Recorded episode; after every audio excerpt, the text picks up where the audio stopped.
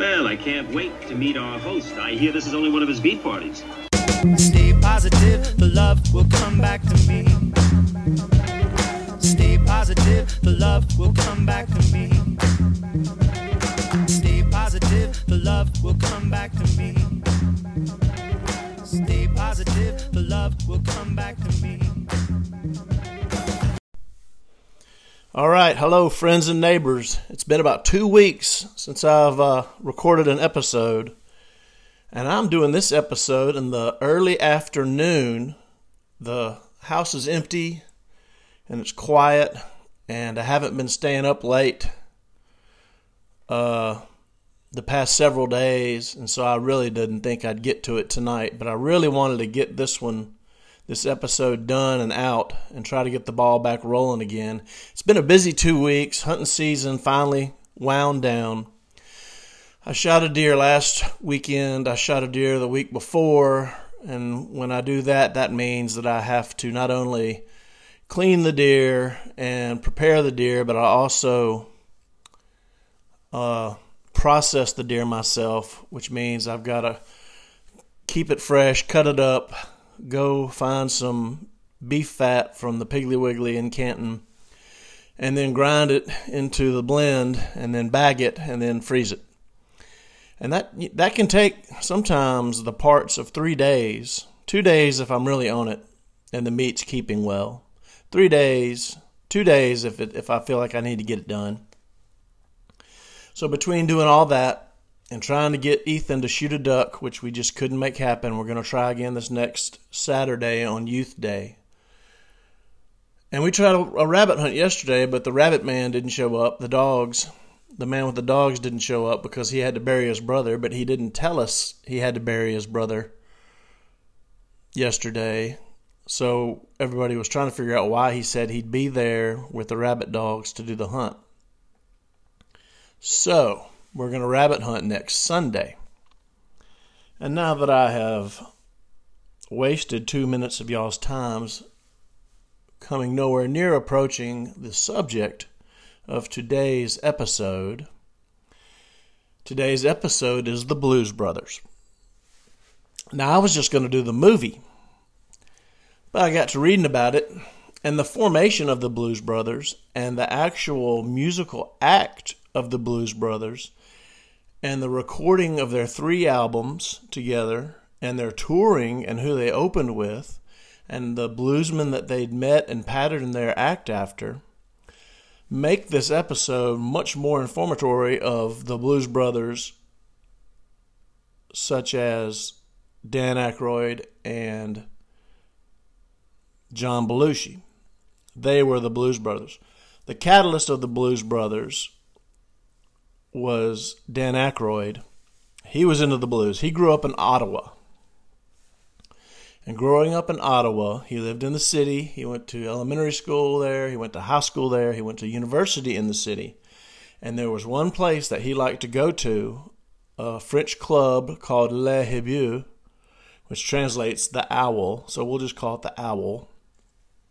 And he would go there and watch the bluesmen because the man who ran the club, a guy named Harvey Glatt, brought in any blues act he could get over from Chicago or Detroit. Their acts would, you know, when they toured the Northeast, he could bring them into Ottawa downtown, and he would get acts like James Cotton and Pinetop Perkins and Muddy Waters and Buddy Guy and Sonny Terry and Junior Wells, you know, all the heavies, the city bluesmen.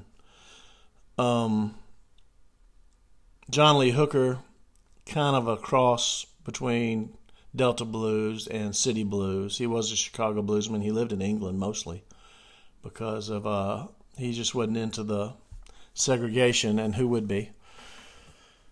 Um. So one night in this club, the Owl, who was going to play? Muddy Waters was fixing to play, and his drummer did not show. And so Muddy Waters said, "Is anybody here in the club you know, good on drums. And Aykroyd just simply stood up, walked, and sat at the drums and nodded. And uh, they started playing. And it's quoted that It was Little Red Rooster. They they started out, and Muddy Waters was quoted as saying, "Keep that beat going. You make Muddy feel good." You know this made uh, Dan Aykroyd beam back in his young, thin days with his evil grin, right? And so he got into the blues early. This is in the 60s. And he introduced the blues to John Belushi when they met in the early, early, or just previous to leading up to the Saturday Night Live days that started in 75 and 76, really 75. Someone just pulled up in my driveway. I got to pause. So, we're to have a hard break. Okay, that was a long break, but you'd never know because all I have to do is uh, edit. But someone was uh, returning my uh, meat grinder, and then I decided to go ahead and eat lunch.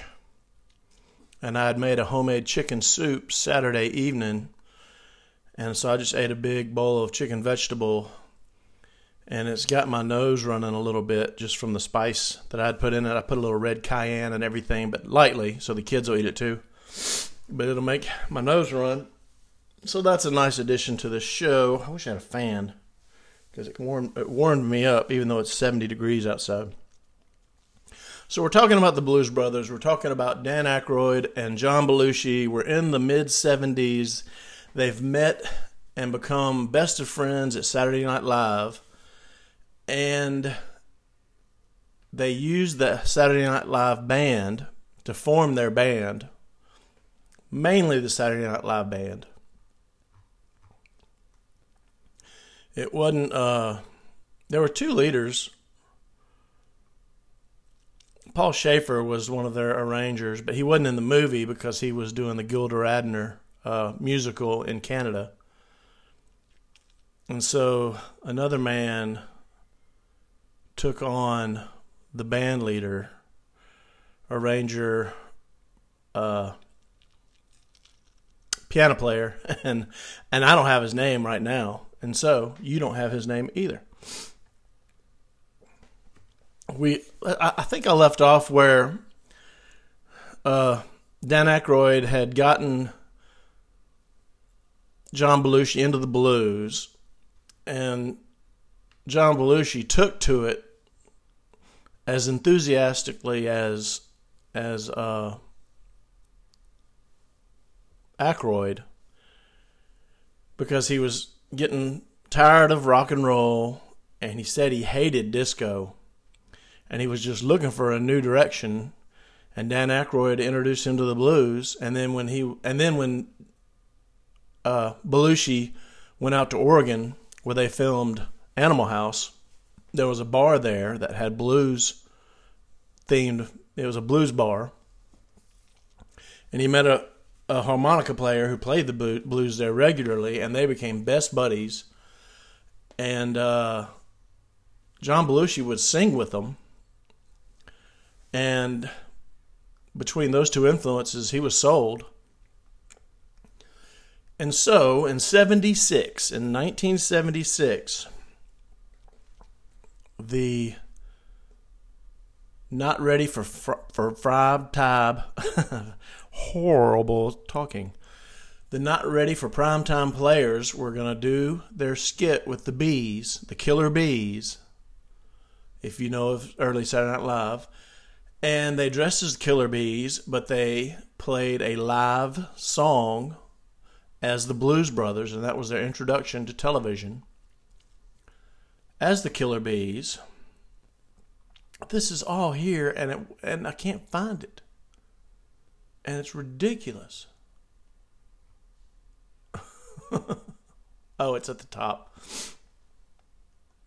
Howard Shore was their band leader who helped them. And they did I'm a King Bee. You can see it on uh, YouTube. And so that's where they molded the Blues Brothers together. Howard Shore suggested they call themselves the Blues Brothers because they Aykroyd and Belushi were acting like brothers already anyway, two years into uh, doing Saturday Night Live. They were just alike. They were into it.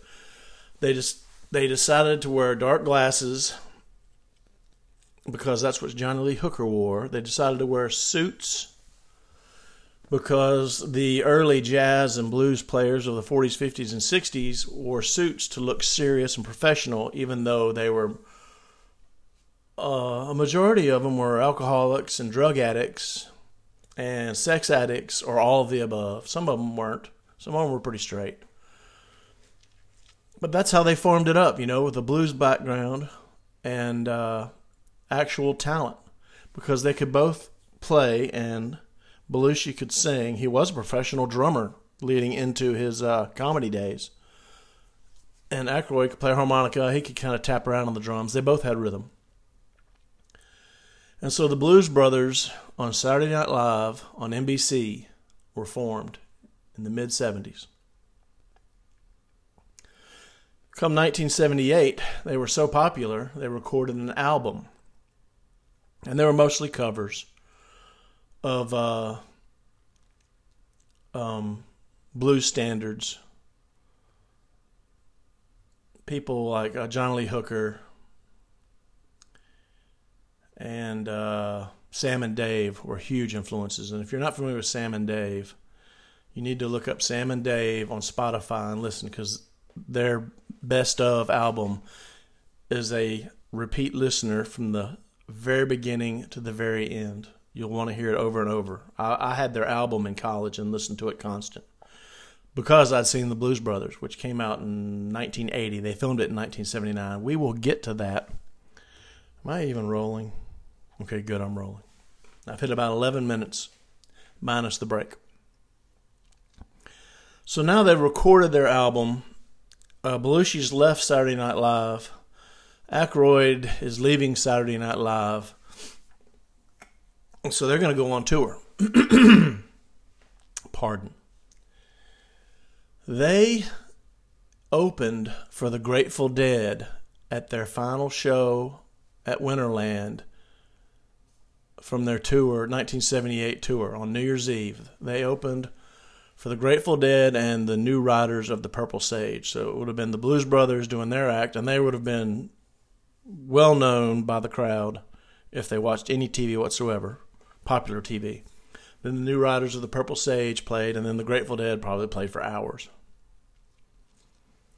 And they also opened for Steve Martin when he was huge in the late 70s as his comedy act his solo comedy act, and he had that big hit King Tut, which is kind of a silly song, but people ate it up. He he he did cons, he did uh, he was the first comedian to do stadium concerts for comedy, and if you listen to his live albums, you can hear the screaming like it was a Beatles show, except it was just Steve Martin being goofy.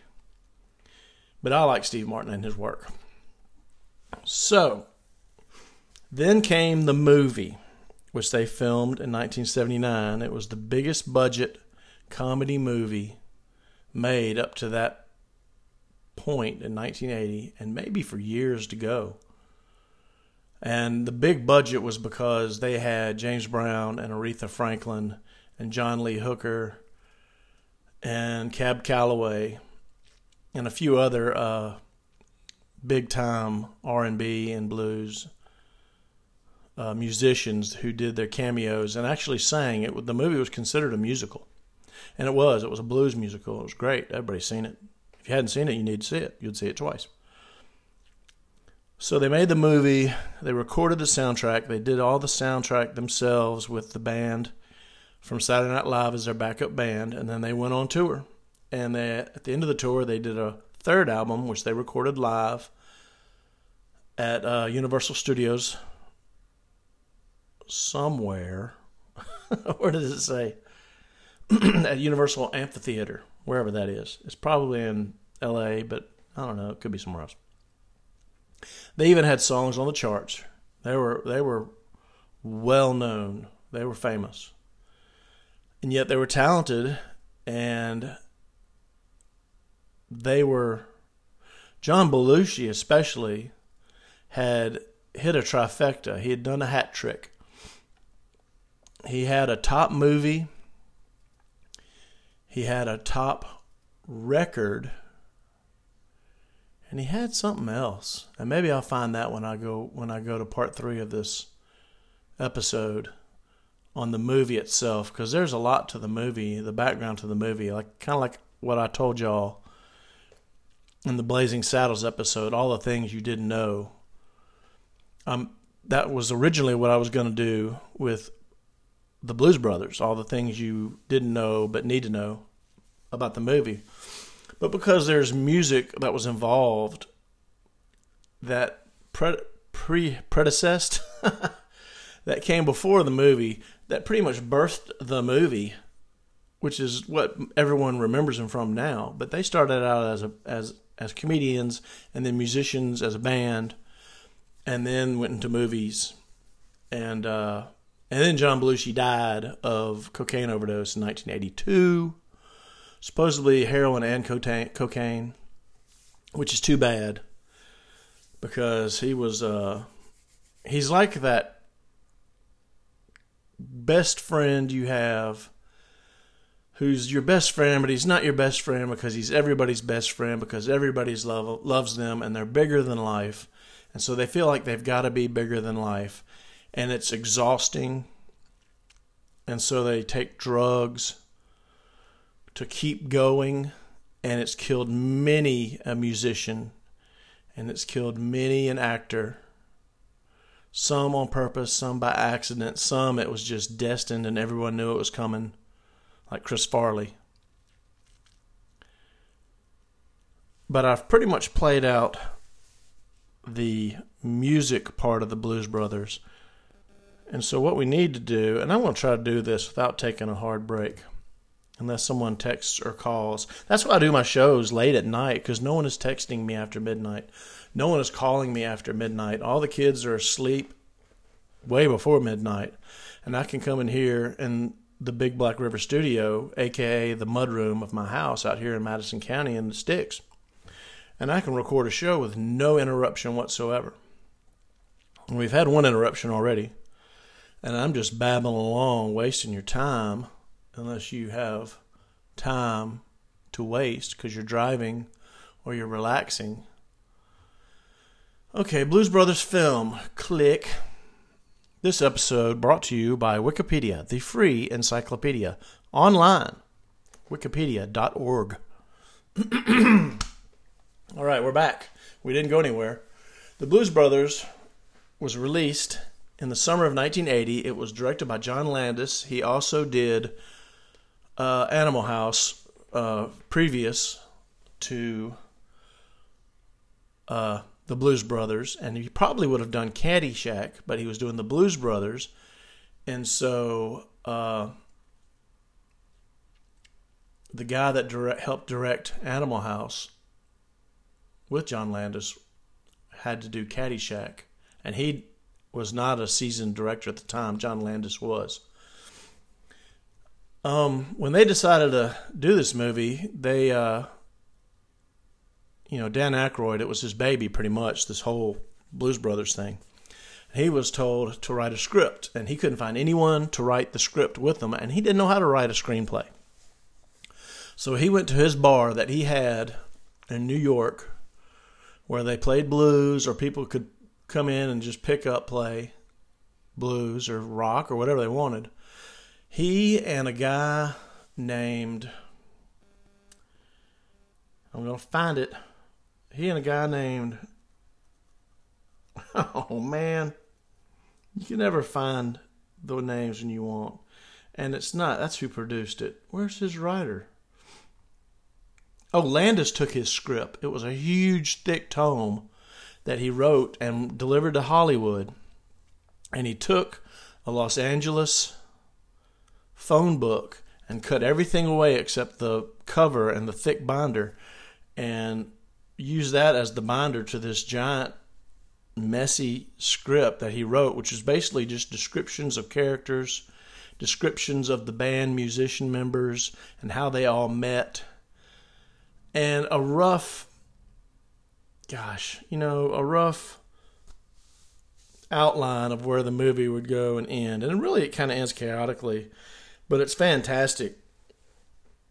The way, you know, the chase is the most notorious car chase with car wrecks. It was the most wrecked vehicles in a movie ever made until they made the second Blues Brother movie where they wrecked one more car than they wrecked in the first movie to break the record.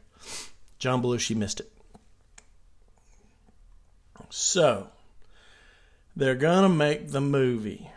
We know how the plot goes, we know how the movie goes. We know it originated with Dan Aykroyd and then his um, teaming up with John Belushi. Dan wrote the screenplay. It was uh, it was undiscernible. The producer Robert Weiss got someone to shake it out. It was Landis. He turned it into a screenplay. It only took him two weeks. It took Aykroyd six months to write his tome.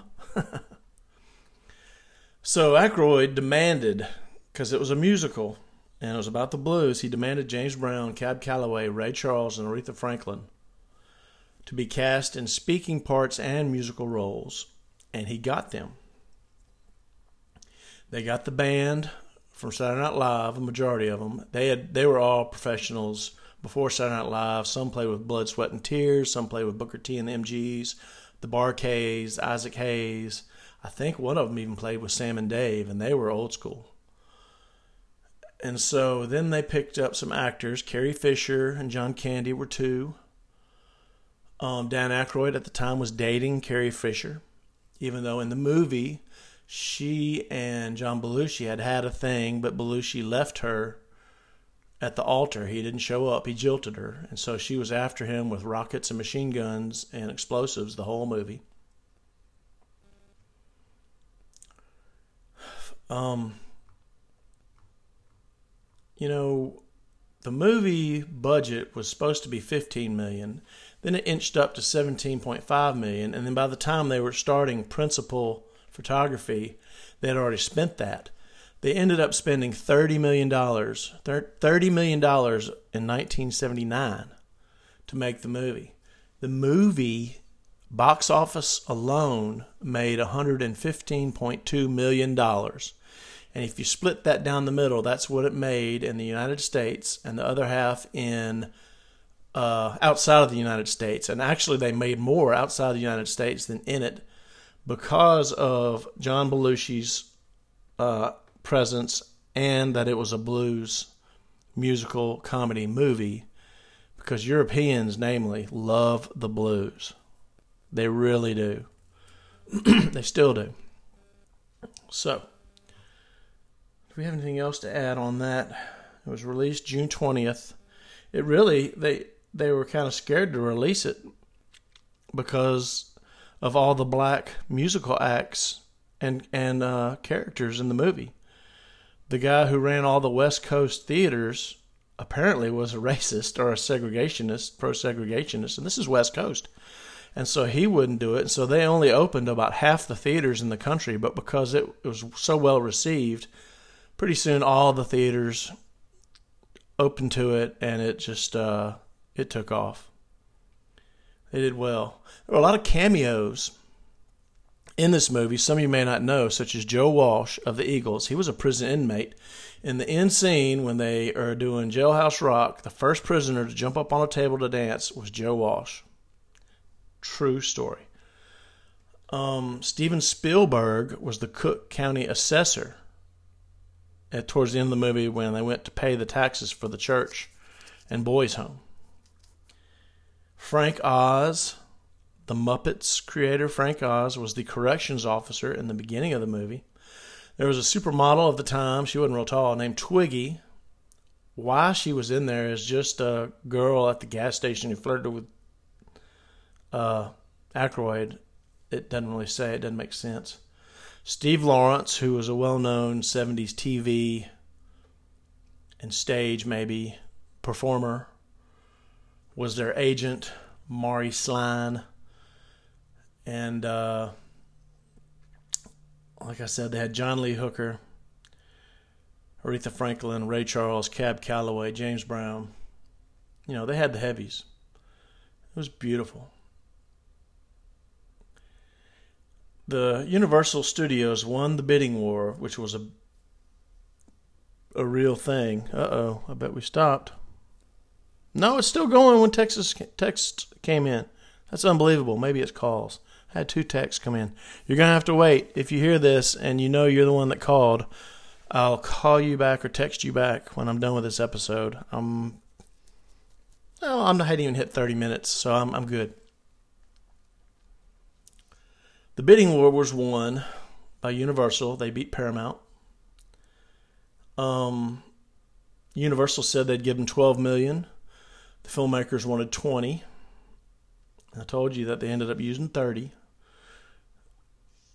They destroyed 111 cars. Wait.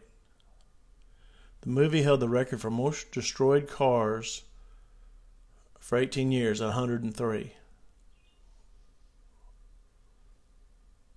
One less than was wrecked in the Blues Brothers 2000 and 1998. And they were both surpassed by G.I. Joe Rise of Cobra in 2009 when they wrecked 112 cars. I wonder if they did that on purpose. So they hired 500 extras to shoot the end, the next to last scene where they're trying to get to the building to pay the taxes. They had to block off the Daley Center in Chicago. Most of this was filmed in Chicago. Uh, 200 National Guardsmen were part of the extras, 100 state and city police officers, 15 horses of mounted police. They had three Sherman tanks, three helicopters, and three fire engines. That cost a lot of money. They used Wrigley Field in the movie. They used the Old Town Ale House, which was a popular place for uh, Belushi in those days, where he would go when he was winding down or winding up the way he was. they did shoot a little bit of the movie in Hollywood. Indoor scenes such as the uh, their musical act on stage, their comeback act where they only played like two songs after Cab Calloway did Minnie the Moocher, which he wanted to do in a disco fashion, but everyone else said, no, no, no, you need to do it the old school way. We want the old school Minnie the Moocher. Cab Calloway had been around since the 40s and before. Cab Calloway is, was older than anyone on that movie, and he was still every bit as talented. I know all these names and I know these people's music. Y'all may not know it. Cab Calloway, probably not. I know you know Ray Charles, Aretha Franklin, John Lee Hooker, maybe not. Maybe you need to listen to John Lee Hooker because he's great. He's got such a mellow, deep voice that really rings. You know, it's great listening in the car to his like Vulcan blues or whatever he's playing. Everybody knows James Brown. He's kind of tainted in his uh his uh what do you call it when what you leave? I'm gonna leave my uh when you leave your mark, you leave your not your odyssey, not your ecstasy. You leave your uh, gosh, the story you leave behind for your f- family and fans. Don't know the word. You're probably saying it now, saying, "Come on, you're going to think of it. Say this. It's this. It's this." I can't think of it. Legacy. I thought of it. Well, he was a woman beater, and he used PCP, but he was huge in in his uh, musical genre, and he crossed genres, and he was a big influence on a lot of people. I don't think that excuses hitting women. I mean, it might excuse PCP use. I, I don't know. I never used PCP or angel dust, whatever you want to call it. Nor have I used meth or crack. Nor do I plan to. I'm a little too far along to screw my life up like that. Let's get to the Bluesmobile. They used 13 different cars for the original Bluesmobile. There was not one, there were 13. They bought 13 California Highway Patrol cars. They were 1974 Dodge Monacos, known as the 74 Mount Prospect police car. And they did not all have the same makeup. Some were made for jumps, they had beef suspension. Some were made for speed, they had big engines. One was made to fall apart, and it took a guy months to rig it to where when they parked at the Daley Center and got out, the car just fell into pieces. They kept a 24 hour running body shop to repair the cars as needed. They had 40 stunt drivers hired to do all these films of all these chases, mostly in the end. And a lot of these stunt drivers drove the police cars and, and crashed those or ramped them into the truck. or, or, yeah, they ran an RV through a, a huge uh, dock warehouse into a lake, didn't they? Not one effing word. Um, so they were busy people. You know, they had 60 police cars they bought at $400 each for the large chase scenes. Like I said, they did really well at the box office. Um, they were pretty much considered by Rotten Tomatoes, if you're familiar, as 84% certified fresh, which is a decent rating for Rotten Tomatoes. There's other movies that are great that aren't that good, rating wise.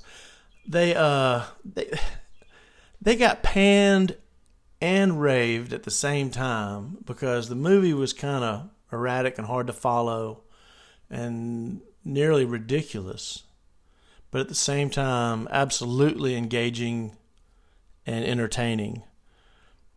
And you know, Belushi just alone can hold an audience. He just had that charm. I don't know him. I didn't know him, but I've seen him on the sky. I read Ghost Riders in the Sky, and then I said in the sky. I have not seen Belushi in the sky. I've seen him on the television. I've seen him. I don't know if I ever saw him on the movie screen. I was probably too young to see his movies. He died in 82. I was 11 or 12. So, this episode is going to end about like the movie ended. It's just going to come to a crashing, screeching halt. Because obviously I was not prepared more than this half piece of paper. I took some notes to know where to go on the page here on Wikipedia, the free encyclopedia. Well, this is Harry Day, unprepared, unrehearsed, but more civilized. Thank you for listening to Too True to Lie. I've got a new listener in Thailand to add to South Africa and the other uh, areas that are picking up and listening, finding and listening to my show. Um, that's around the world. It's really crazy. I know it's just one or two people in each of these countries, but hey, it's not zero people in these countries listening to it. I want a Japanese listener. And if you know anyone that's in Japan, get them to listen to it so it can come up on my analytics. Japan would be really cool. Um, France would be okay. Um, South Africa is Africa. Australia's Australia. It's two continents. Obviously, North America. I don't believe I've got South America yet. So, someone from Brazil, or maybe my friend in Peru, Dorosco, if you listen to this, sign in and listen. So, I'll have a, a South South American. I know I've got Russia, so that's Asia. I've got Germany and Great Britain, among and maybe Norway among others, Spain, and that's Europe. So maybe some more states too. How about someone in the Midwest like Kansas? How about someone in the Northeast besides Massachusetts like Maine? Anyway, maybe I'll get a Chicago, Illinois listener. True, true to lie, Harry Day. This is the time where I say peace and good tidings. Stay positive, the love will come back to me. Stay positive, the love will come back to me. Stay positive, the love will come back to me. Positive, the love will come back to me. Some jealous punk snuck up around the back, tried to take a loving over me.